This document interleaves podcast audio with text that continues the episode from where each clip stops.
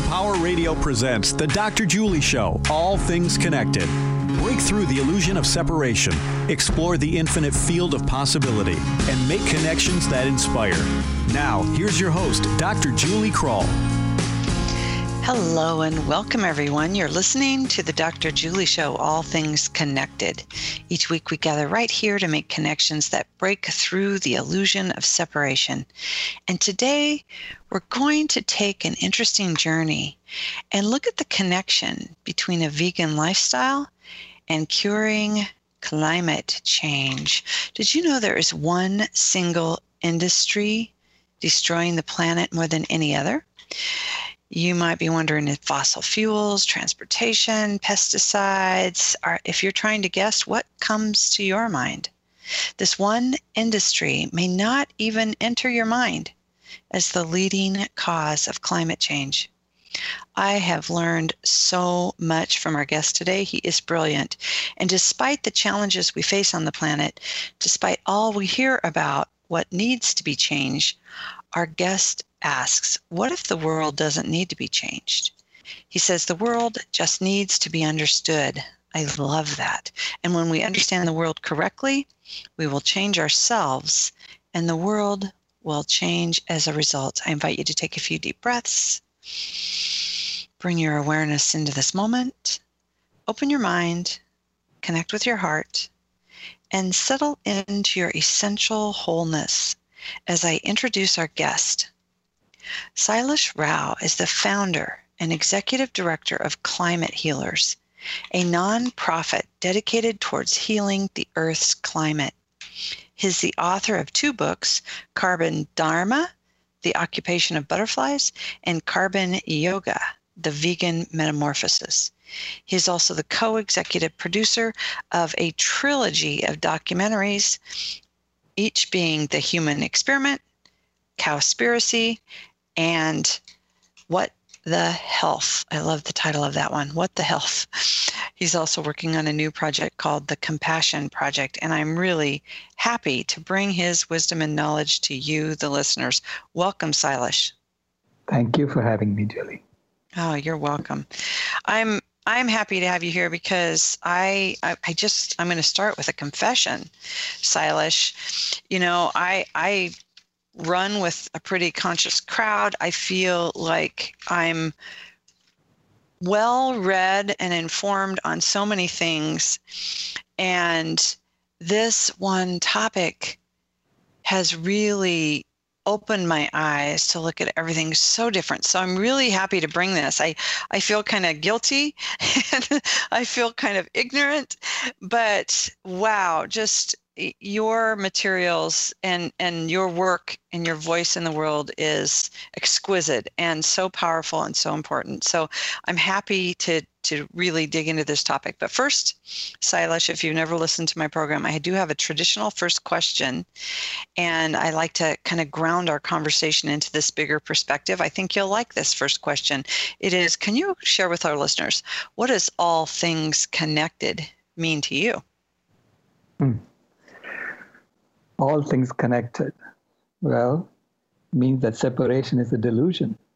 Hmm. That uh, and it's something that our uh, ancestors have been telling us for so long, and um, it's difficult for us to live that. You know, even though we know in the back of our minds that it's probably true. So that's what it means to me that separation is a delusion, and that we have to figure out how to overcome that delusion that is so strong in us. Yeah. Let's let's start there because um, from my perspective, this delusion or illusion or whatever we want to call it um, really is at the root of so many different issues on our planet, and I I like to teach that um, to so many different kinds of audiences and, and different people because most people don't think in those terms of, of systems, and you are a systems expert. And when we look at this mindset or worldview or delusion that all things are separate, we behave differently. We we look at the world differently. And when we start understanding, whether we're looking at it through spirituality or science now, which is starting to give us this clue um, and not even clue, real evidence of how connected we truly are with all things, um, we begin to change our behavior. So, uh, do you see this this delusion as the root cause of some of our the climate change and, and other problems we're having? Yeah, in fact, uh, at the uh, Durban conference in in COP17, I think it was in 2011, uh, there were 40 interfaith leaders who got together, including Archbishop Desmond Tutu. And uh, we signed a declaration that included this two sentence statement. It said, while climate change is a symptom, the fever that our earth has contracted, the underlying disease is the disconnection from creation that plagues human societies. And we, the undersigned, pledge to heal this disconnection by promoting and exemplifying compassion for all creation in all our actions. So it's something that everyone seems to recognize, you know, that, that delusion is the cause of most of our environmental problems. And uh, fundamentally, I think that the delusion is something that we we have persisted with because we don't have we never had a good idea of where we fit in the ecosystems of the world, right? Yeah. I mean, we can look at how elephants fit. We can look at how any other animal, you know their purpose, you know what they're doing and how it helps the whole ecosystem. But we never had an idea of where we fit as human beings. I think that's what caused that delusion to happen. Um, it is a very scientific worldview that um, that we can explain everything outside of us through scientific experiments. Right? And in the process, we couldn't figure out where we fit. Mm. That's a good point. I think you know just and and you bring up the scientific as well as the spiritual and we we talk about solving these problems and we really need that spiritual and cultural transformation, but if we don't know how we fit, how do we move toward solution? Correct. Yeah. So that was my, you know, that was my biggest challenge when I started working on this um, 10 years ago. At first, I got so depressed, you know, about what was going on in the environment that I couldn't see where we fit, and I couldn't see an explanation. And uh, and I thought things were going from bad to worse in the environment. Um, but over the last five years, I've been working on this story that helps us fit, that helps us belong exactly as we are. So this way, there is no need for us to blame anybody. You know, it's, you don't have to shame anyone to change. It is just understanding our place helps us figure out how we can move forward. Well, and so what is that what is our place, Sailesh? I would love to hear that. I, I love the what I brought up in the intro. You know, we're talking about understanding the world. When we understand the world, we will automatically change. And when we understand our place, I believe that to be true too. So, yeah, how, how do you explain that then? That just just as we are, what does that really mean? yeah, so that's the that's the whole book, uh, Carbon Yoga. yeah, but but uh, you know, the explanation is actually um, relatively simple. You know, if you look at an elephant in the forest, and I, you know, I've been, I was in this sanctuary in the Western Ghats of India, and I learned how everything the elephant does helps that forest come back. So that sanctuary just happened because the animals came and dropped their seeds and and whatever they did helped the forest come back. So all he had to do was to remove human beings from an area, and the forest comes back. Right? It's so beautiful. Yes. And everything the elephant did helped that forest. The elephant would go eat a jackfruit, which is a huge fruit, and then the seeds would come out of the other end of the elephant. Along with the seeds would come the manure for a new jackfruit tree to be born. The elephant would break a branch of a tree and eat the leaves and throw the branch away and that created opening for sunlight to stream and nourish the underbrush. uh, the elephant, wherever the elephant walked, that's where the underbrush gets trampled and he creates a pathway in the forest. So other animals have to go where the elephant walked. They don't create their own pathways. So everything the elephant did helps the forest. But the elephant doesn't know that that's what the elephant is doing, right? So she's just doing her thing and it helps the forest. So I was saying there must be some way that we can explain that for ourselves. I mean, at first I didn't know this, and and I was just sitting there getting depressed because yeah, because the owner uh, Pamela and Anil, they were a couple from uh, New Jersey who went there and started this sanctuary, and they told me that you know they just spend their time patrolling the land, making sure that no human being comes inside. So I felt like I don't belong in that forest, right? And I was born in that forest. So I felt I felt very small as an individual at that point, as a as a species also. And and then a year later, when my granddaughter was born, I I held her in my arms when she was a month old, and I felt the exact same sense of perfection that I felt at that sanctuary. So I knew that she must belong exactly as she is. So we all must belong exactly as we are. And we are not, we haven't understood the story. Right? So that's what I set out to find. So the explanation I've come up with is, you know, I mean, it's fairly complicated, but, but also simple. Yeah. We have to first understand, uh, we have to first um, buy into the axiom that the world is compassionate. Okay? So yeah. compassion rules all. And if you buy into that axiom, the explanation will be that we are here to reduce suffering overall in some way. So we are here exactly as we are, doing our thing, and somehow we are reducing suffering. And this is so hard to believe, knowing how much suffering we are causing. We are causing so much suffering to the farmed animals, we're causing so much suffering to wild animals.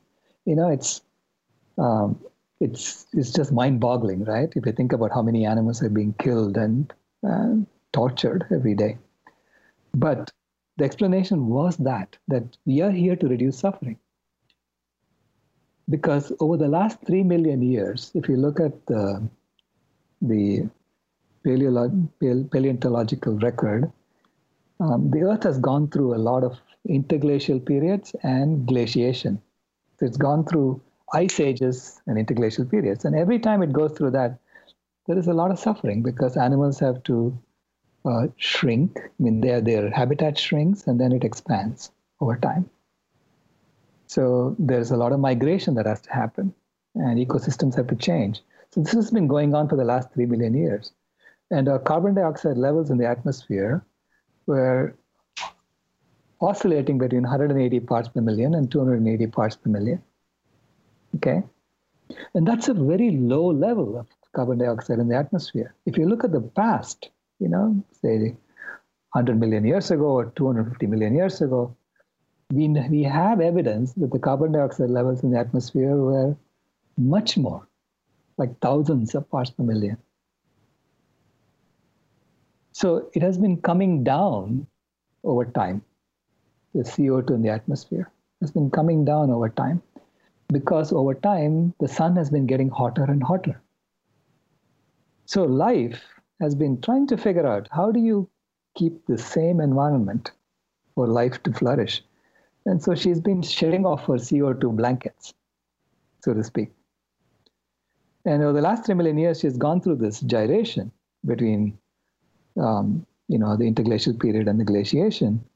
And over the last 10,000 years, in this current interglacial period, magically the temperature stayed constant and the CO2 levels also stayed constant, roughly the same at 280 parts per million until about 150 years ago. So you say, well, you know, how did that happen? If you go back and look at what, what really happened over the last 10,000 years, human beings have been destroying forests and um, raising a lot of animals. And in the process, we have been taking the carbon that's sequestered in the form of trees and sending that up into the atmosphere. So, if our ancestors hadn't been doing all that, we have scientific evidence to show that we would have gone back to another ice age 5,000 years ago.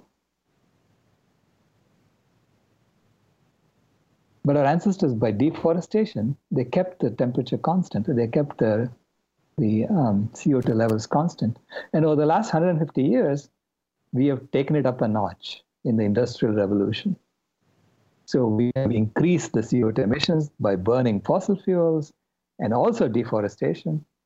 And in the process, we have raised the CO2 levels in the atmosphere to about 400 parts per million, a little over 400 now. Okay? And it does look like, you know, we are messing up. But in the process, over the last 150 years, we have developed all the technology, all the tools, and all the consciousness that we need to figure out how to keep this temperature constant without deforestation. In fact, by bringing back the animals. So we now have everything we need, we need to create the Garden of Eden back again, bring it back again. Mm. Yeah? And so then we become like this thermostat species on the planet. We are the ones who have control over the thermostat. And uh, Jim Hansen, you know, who is one of the foremost climate scientists in the world, he said something offhand um, a few years ago that triggered my this whole thought process in me. He said, "The Earth will never go into another ice age until human beings disappear." And I said, "Aha." Interesting. well, right, right. So yeah. that's our purpose. You know, that's so we fit, we belong, we have a purpose. We have been doing something unconsciously, just like the elephant routinely does something unconsciously that helps the ecosystem. We have been doing something unconsciously to help the ecosystem. And now we have to carry on. And we have to, so, and we did all this for all of them, not for us alone. We did it for all the animals of the world.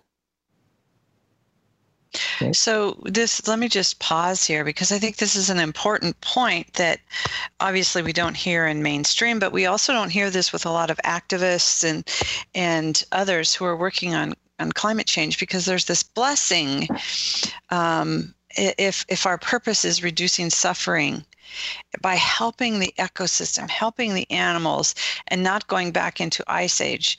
That there's the blessing, right? We can right we can co-create heaven on earth here and help stabilize this ecosystem and yet there's a however right there's the 2nd mm-hmm. part of this of what we need to do to stop deforest deforestation that's so right. important what's the next part of that as so a thermostat we are the thermostat right. right so we're the thermostat so now you know um, we have to tell a story so we live by stories as human beings yeah. We are, um, you know, we buy into common stories, and based on those common stories, we act. And so we need to tell a story where we are going, you know, we understand the world, we understand the world, and as a result of that, we are going to change automatically, right? So the story I use is the the it's a metamorphosis. It's um, it's the analogy of the caterpillar turning to the butterfly. Yeah. Because the caterpillar is a blind consumer. He doesn't know what he's doing. The, he wakes up, you know, he comes out of the egg and then he eats the shell of the egg he came out of. Then he eats the leaf that the egg was on. And then over the next two weeks, he's a voracious consumer eating every leaf he sees. And then he stops. Then he's too big for his skin.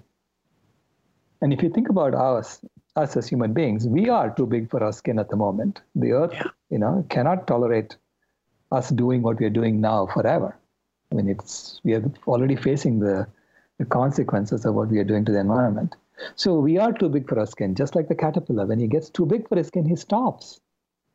he builds a cocoon around himself. So he puts a limit on how much he can do within.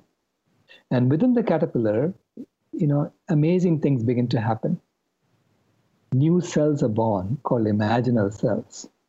And at first, the caterpillar's immune system thinks that these imaginal cells don't belong. So it fights them. But the imaginal cells become more and more numerous. So I consider all of the social justice activists and especially the animal rights activists as imaginal cells that are being born in our system.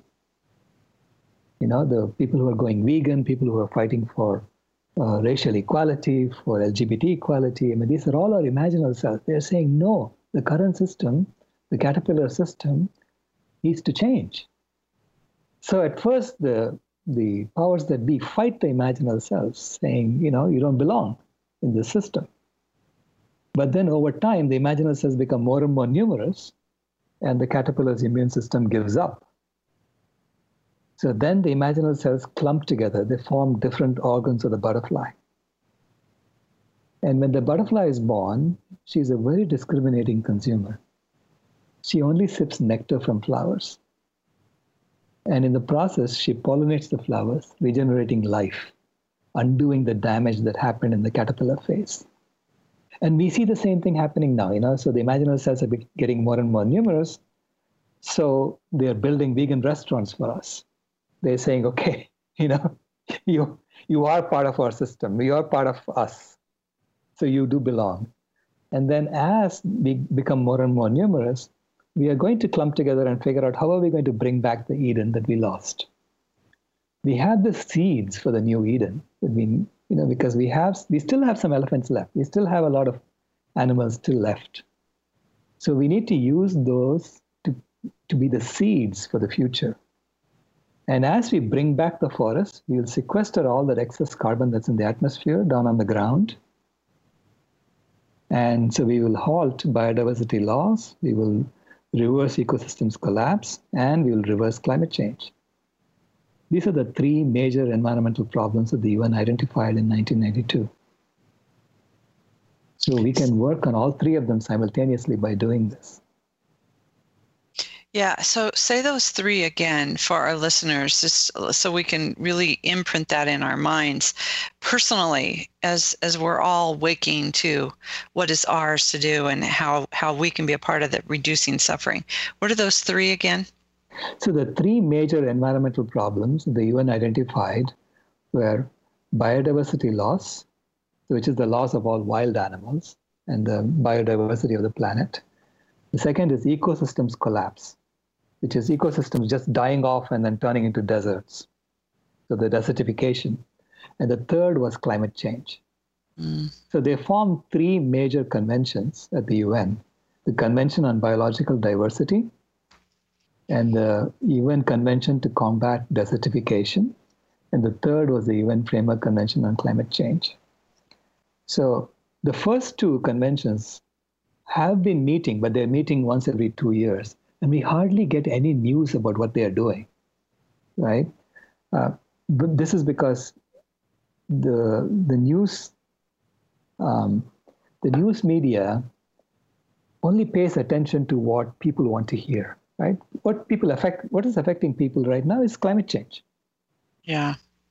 The, the biodiversity loss doesn't affect us directly unless you're living there, right? If you're living in the Amazon, it affects you because people are coming and razing down the Amazon.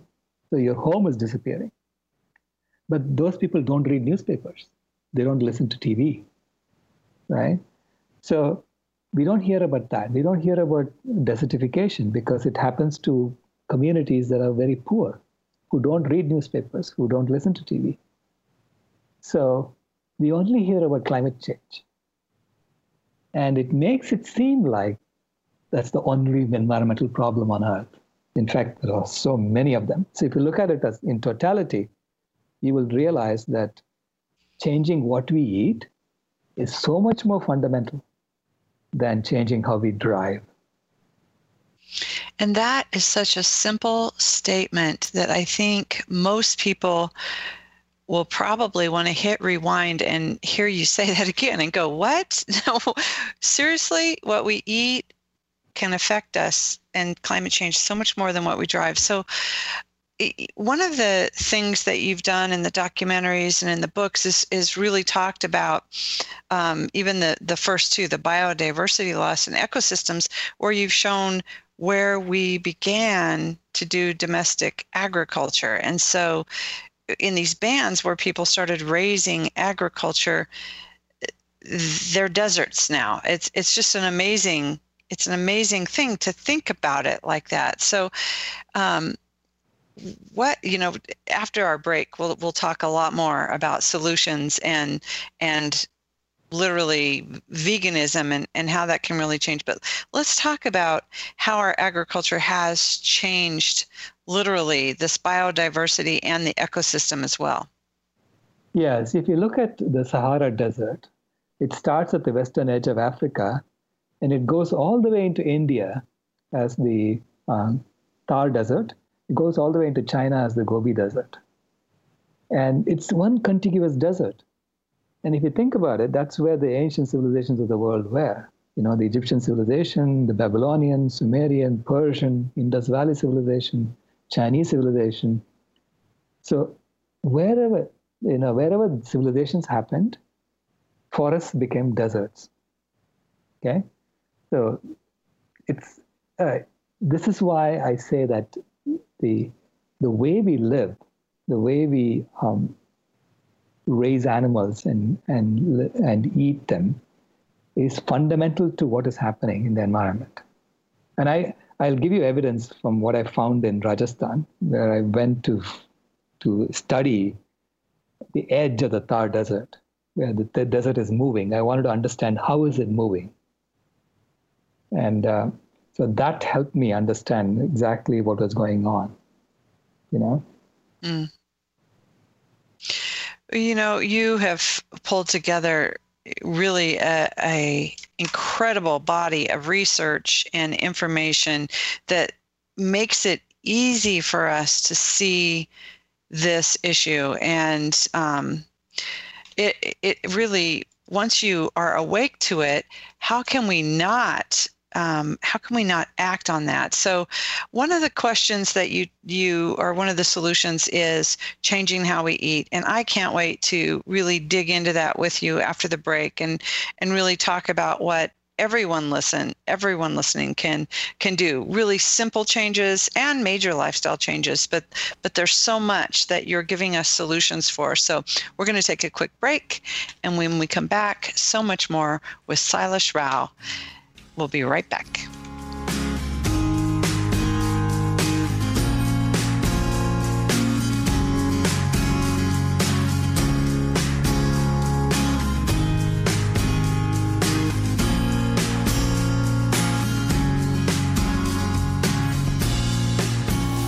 The Empower Meditation Channel.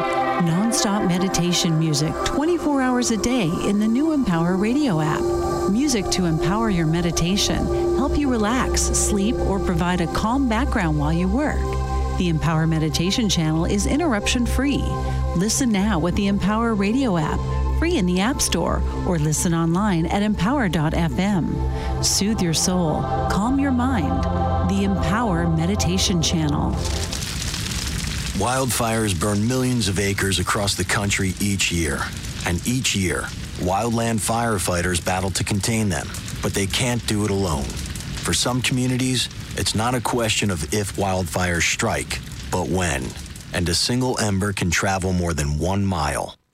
As it twists and turns and floats through the air, that single ember can find its way to where you live and can ignite and destroy your home or your community. That single ember can be just as dangerous as the wildfire itself. You can't control where the ember will land, but you can control what happens when it does. You can take action now to prepare your home and your community for wildfire. Get fire adapted. Learn what you can do now to reduce wildfire damage later at fireadapted.org. Prepare, protect, prevail. A public service message brought to you by the U.S. Forest Service and the Ad Council. Learn more at fireadapted.org. Ari, mateys! Welcome to the ocean. I've sailed the seven seas a hundred times and found something I like even more than me treasure. Tis the ocean, beautiful and clear. Right now, I'd be sailing over the Great Barrier Reef. It just shivers me timbers thinking of all the fish and coral below me. Wait, what's that floating by? A plastic bag? By Blackbeard's eye patch, that's disgusting. Why did you know that many of these things come from folks throwing them carelessly on the ground? It be true. Lend us a hand by always recycling and disposing of your trash properly. Boys, get the plank ready. Somebody's got to dive in and get that bag. Any volunteers? All right, fine. I'll do it myself. Cannonball! Find out what you can do to help keep the oceans healthy at keepoceansclean.org. Brought to you by the Keep Oceans Clean Alliance and the Ad Council. Dave, what are you doing? Just sending a gift to Dave 2037. Who? Me in the future. I save a little money from every paycheck for Dave 2037 so he can buy anti gravity boots or a hologram Doberman. What are you getting Steve 2037? Steve 2037 will be just fine. Well, okay, but don't expect to borrow my anti gravity boots. Save something for the future. Put away a few bucks, feel like a million bucks. For free ways to save, go to feedthepig.org. That's feedthepig.org. This message brought to you by the American Institute of Certified Public Accountants and the Ad Council. Positively uplifting. This is Empower Radio. Now, back to the Dr. Julie Show. All things connected on Empower Radio.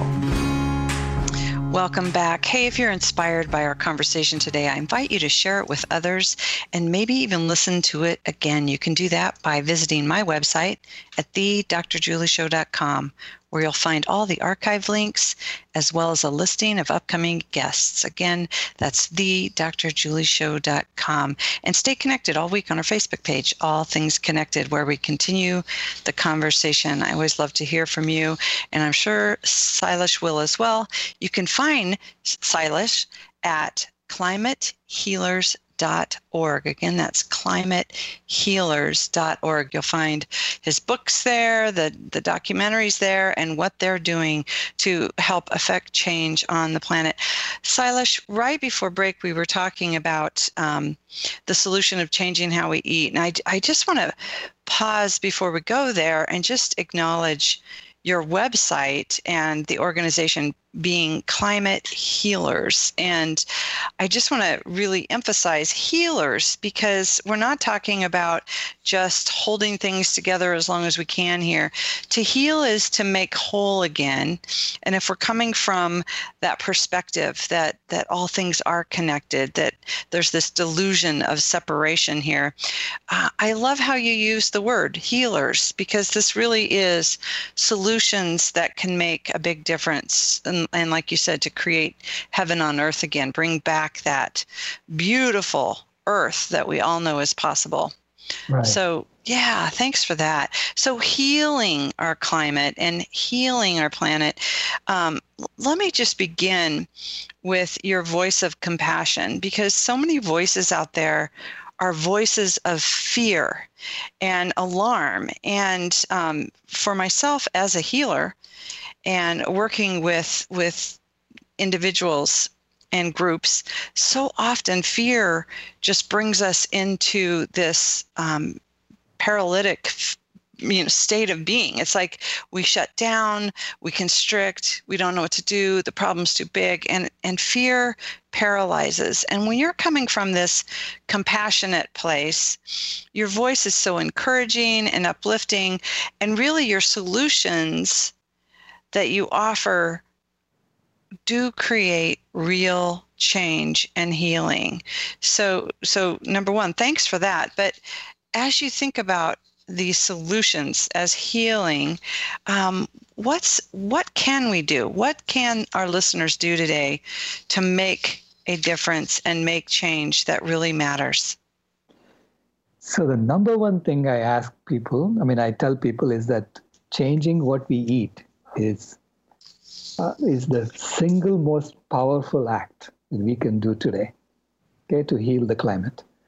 Um, I was at a, a school in Marrakesh, Morocco, and I was talking to high school students, about 250 of them, and I asked them, "So, how many of you are vegan?" And only one child raised his hand. No. Then I asked them, "So, how many of you would deliberately hurt an innocent animal unnecessarily. And nobody raised their hands. So I told them by definition, all of you are vegan. Except for most of you, who you are and what you do are not in alignment.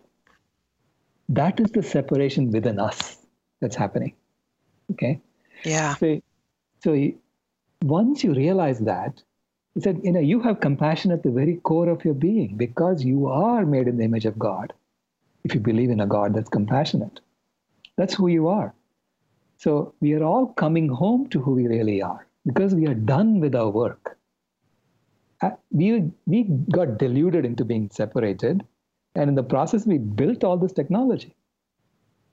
You know, and now we are being asked, called to come home, to bring back the Eden that we lost and we didn't, you know, it's still there. The seeds are still there for the new Eden that we can create.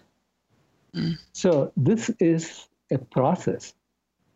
This is yoga. This is union, right? Bringing back that which is separated together again. And so the most important thing you can do to do that is to go vegan, which is to come into alignment with who you really are. So that that sounds really simple, and our world, we we still are. So many are still in this mass consciousness of this delusion that we're talking about and and in their caterpillar stage doing the consumption thing. We're we're hmm. it, it's there. So those that are tuning in that go okay i'm going to i'm going to think about this. I'm going to consider that. There's one path for them and what do we do with the others? So let's talk about the path for those that say, okay, um, I can look at veganism. I can I can make a difference. What what resources, tools? You're talking about these imaginal cells. We're opening vegan restaurants, but really, um, our culture here in the West, we don't know how to cook vegan. We really don't do a really good job. I mean, it's like raw foods or or like what? A lot of people will say that when they think vegan. Like, are you kidding? Cut out all meat products. So, how easy is it to for those that are listening today and considering? How easy is it for them to make this lifestyle transition? What can they do? So, so it is. Uh, I mean, first of all, it has to come from within you. You know, if you want to do it, right? Then, yeah. then then you will find the resources. They are there. I mean, the internet is, I don't know, 10 million recipes for vegans. Yeah, yeah. so I have several flooded. vegan cookbooks, yes. Right, it's flooded with resources. And see, because we live in a time of abundance, you know, compared to the way Gandhi and others used to live 100 years ago. Gandhi couldn't go vegan, by the way. He tried to go vegan several times and he failed and Gandhi had so much self control and discipline, mm. but he yeah. couldn't do it because that was not the right time. He didn't have access to a wide variety of foods around him. So he had to eat whatever was growing around him. And so he had to supplement his food with some milk or some dairy so that he gets the remaining nutrients that he was missing in that food. Whereas today we have access to lots of varieties of food in our supermarkets. So we are the first generation that has this possibility of going vegan. And it is the one thing that we can do now to help the planet. Because right now, our population alone, okay, is um, 7.5 billion people. And uh, if you assume 68 kgs average weight per person, so that's about 500 million metric tons in total weight of human beings alone. You know, in comparison, all the wild animals from 10,000 years ago put together, we estimate them to be 200 million metric tons. So we are overwhelming the planet with our population alone. And on top of that, we are, we are extracting five times as much food for our farmed animals as we do for ourselves. So I use the analogy of a weightlifter who's lifting five times his weight above his head. He discovers that he's on quicksand and he's sinking. So, what is the first thing he should do, knowing his weight alone is too much for the quicksand to bear? right? So this is an emergency. We are in an emergency. I mean, all this alarm that you hear about climate change and about biodiversity loss, there's more. You know, if you are only hearing the alarm about climate change, but I know what is going on in biodiversity loss and I know what's going on in ecosystems collapse, and I think it is far worse. Mm. So we are in an emergency, just like we were in an emergency in World War II. And we all got together and we did something, right? Everybody did something about it. So we are in a similar, much bigger emergency right now, and we have to do something. So we are all being called, woken up and called to come home to who we really are which is to be compassionate to all life, compassion for all creation. That is the only solution out. But that's such a beautiful solution. And when we accomplish this, and I think we're going to accomplish this within the next nine years, by the way. well, I hope so. and when we accomplish this, it will be the greatest story that we ever told. Mm. It will be so beautiful, right? Yeah, absolutely. The new Eden.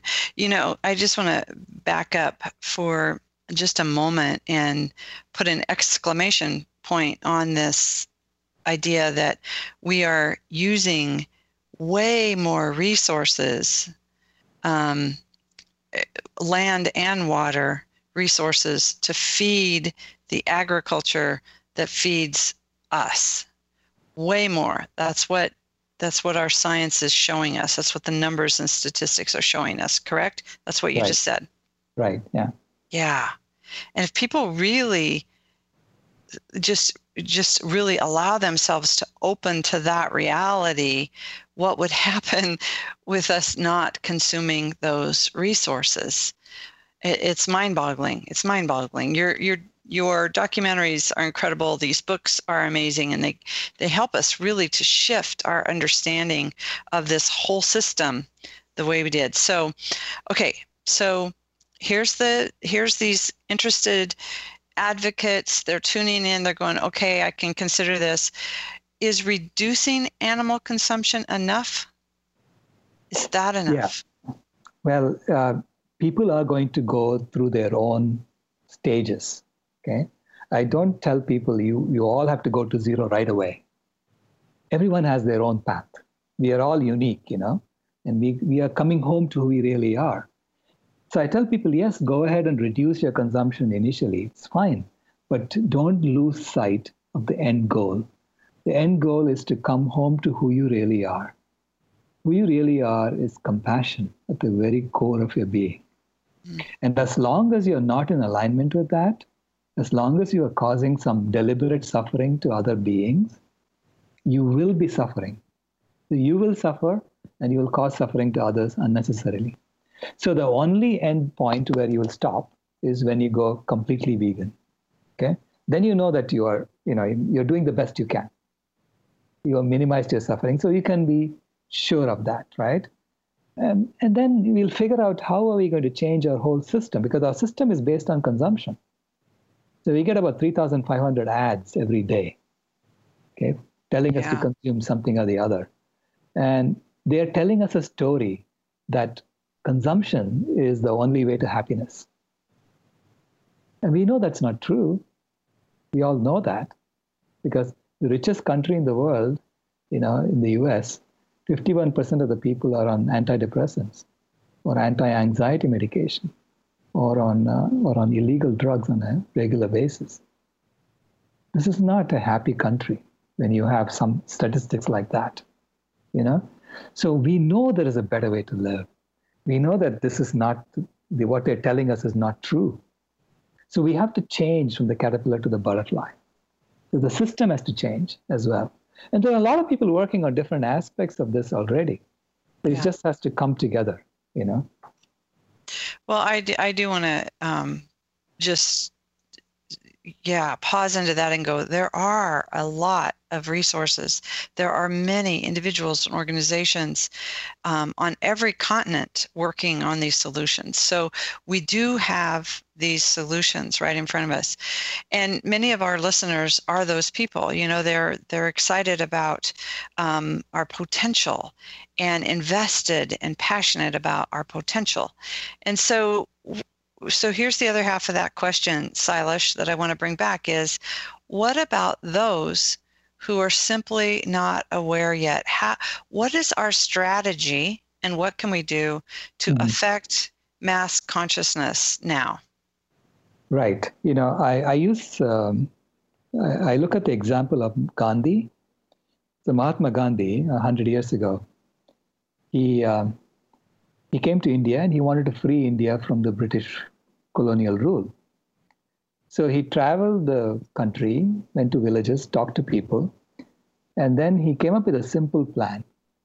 He asked people to change their clothes from British clothes to Khadi clothes, cotton clothes made by Indians in India. He convinced people by just walking around and talking to people and just, you know, having meetings here and there. And he got enough people he got enough citizen educators, so to speak, who would then go out and talk to others. And he turned that into a movement that had the British Empire on its knees within 12 years. If he can do that, riding around in a bullock cart, can we not do this? Because right now it's the same sort of thing we need to do around the world, which is change what we eat, not about changing what we wear. But we have access to, to the internet.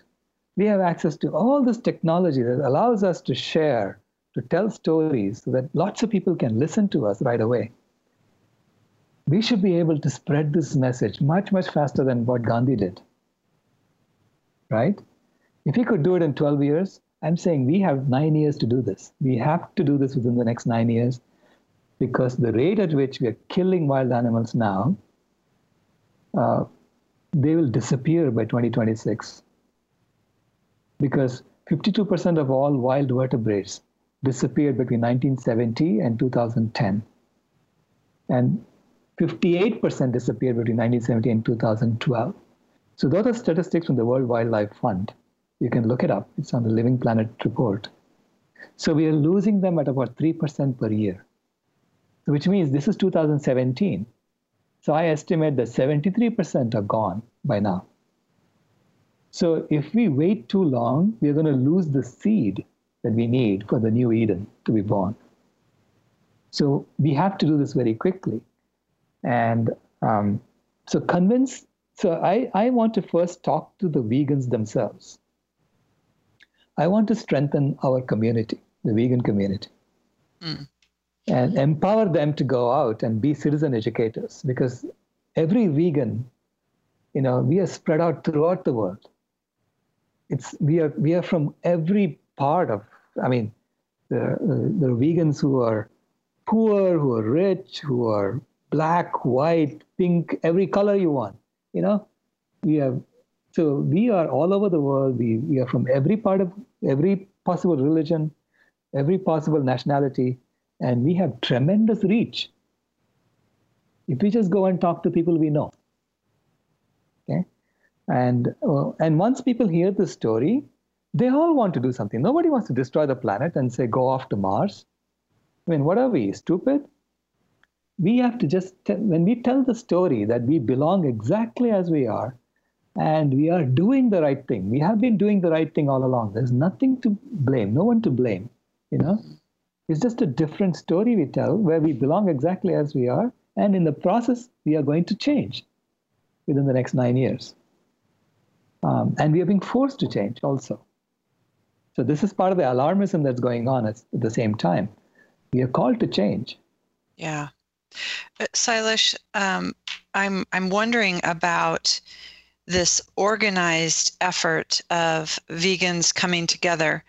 Um, and and just thinking about all the resources for climate change right now are are really targeted at you know fossil fuels consumption and right. and recycle repurpose you know reuse. So we're looking at a lot of other direction and and i'm imagining that a lot of those resources if shifted could make a big difference talking about vegan as a solution as well. Right you know a lot of resources are because the way we tell the story right now is based on keeping the caterpillar system the same So it's the caterpillar saying, I don't want to change. I want to remain a caterpillar. I want to keep growing forever. Then how would you tell that story? You would tell what, what they're telling you, which is it's about fossil fuels. Okay. If it's only fossil fuels, then you become disempowered. You cannot do anything yourself because you have to go to work, you know, you have to do your thing and you don't want to go change your car. And you know that even an electric car has a lot of fossil fuels behind it, right? Because to make the electric car. Yeah. So so you feel disempowered and you say, well, you know, I'm going to just trust to our leaders to do something for me. The story of veganism is disruptive to the caterpillar. The caterpillar system will never promote it right away. It has to be forced into it from the ground up. Mm. So as more and more people turn vegan, the caterpillar is going to say, wait a minute, you know, my, my system of growth is disappearing in front of my eyes. So therefore, let me figure out how to make this work. So then all those resources will come into play for us. Yeah. Initially, it is about growing the vegan movement. The vegan movement is growing for several reasons. It's not just the environment, it's also growing for animal rights, and it's also growing for human health. Because we have poured so many toxins and poisons into the environment, and they are getting concentrated in animal foods and they come back to us in animal foods we eat. You know, so it is becoming more and more hazardous to eat animal foods for our own health. Yeah. And over time, it's only going to get worse, right? Well, so so I, I want to just say yes to our health. Yes, there's there's all kinds of research that's that's showing us about our health. Animal rights, yes, but then I'm going to go back to your other two problems, issues, challenges we have with the biodiversity loss and mm-hmm. ecosystem collapse. If we move to veganism, we're sure to really enhance and affect both of those as well. Is that is that not right? Absolutely. So we did a calculation. So we said, okay, if we take if the whole world goes vegan today, right? Immediately, I just wave a wand and you know everybody goes vegan. How much carbon can be sequestered in recovering forests. Because a lot of land will become uh, you know, available for us to bring back the forests. So we estimate that at least 35% of the land area of the planet that's currently being used to graze animals will become available for reforestation.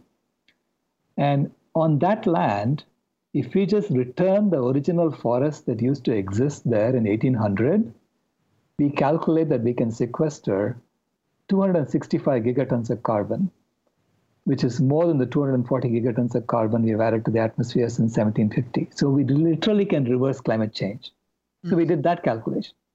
And if the forest comes back, obviously the animals will come back too, because there'll be more space for them to run around, you know? So, so all our ecosystems, we can re- regenerate the Eden back and in the process solve all of our environmental problems and heal the planet and simultaneously heal ourselves mm.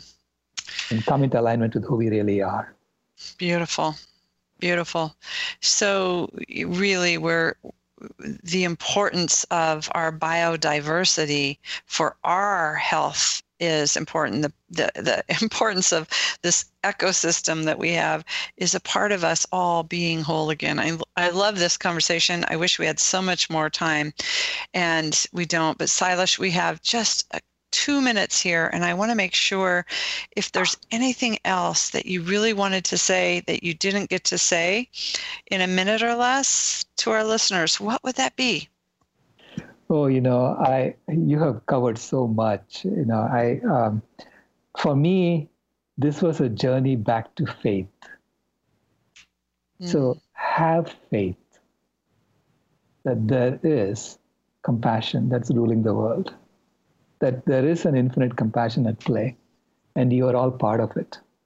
We are all part of it. We come to it with different languages, with different stories, with different religions, but it doesn't matter. Ultimately, it is compassion, the very core of our being, and it's at the very core of all life.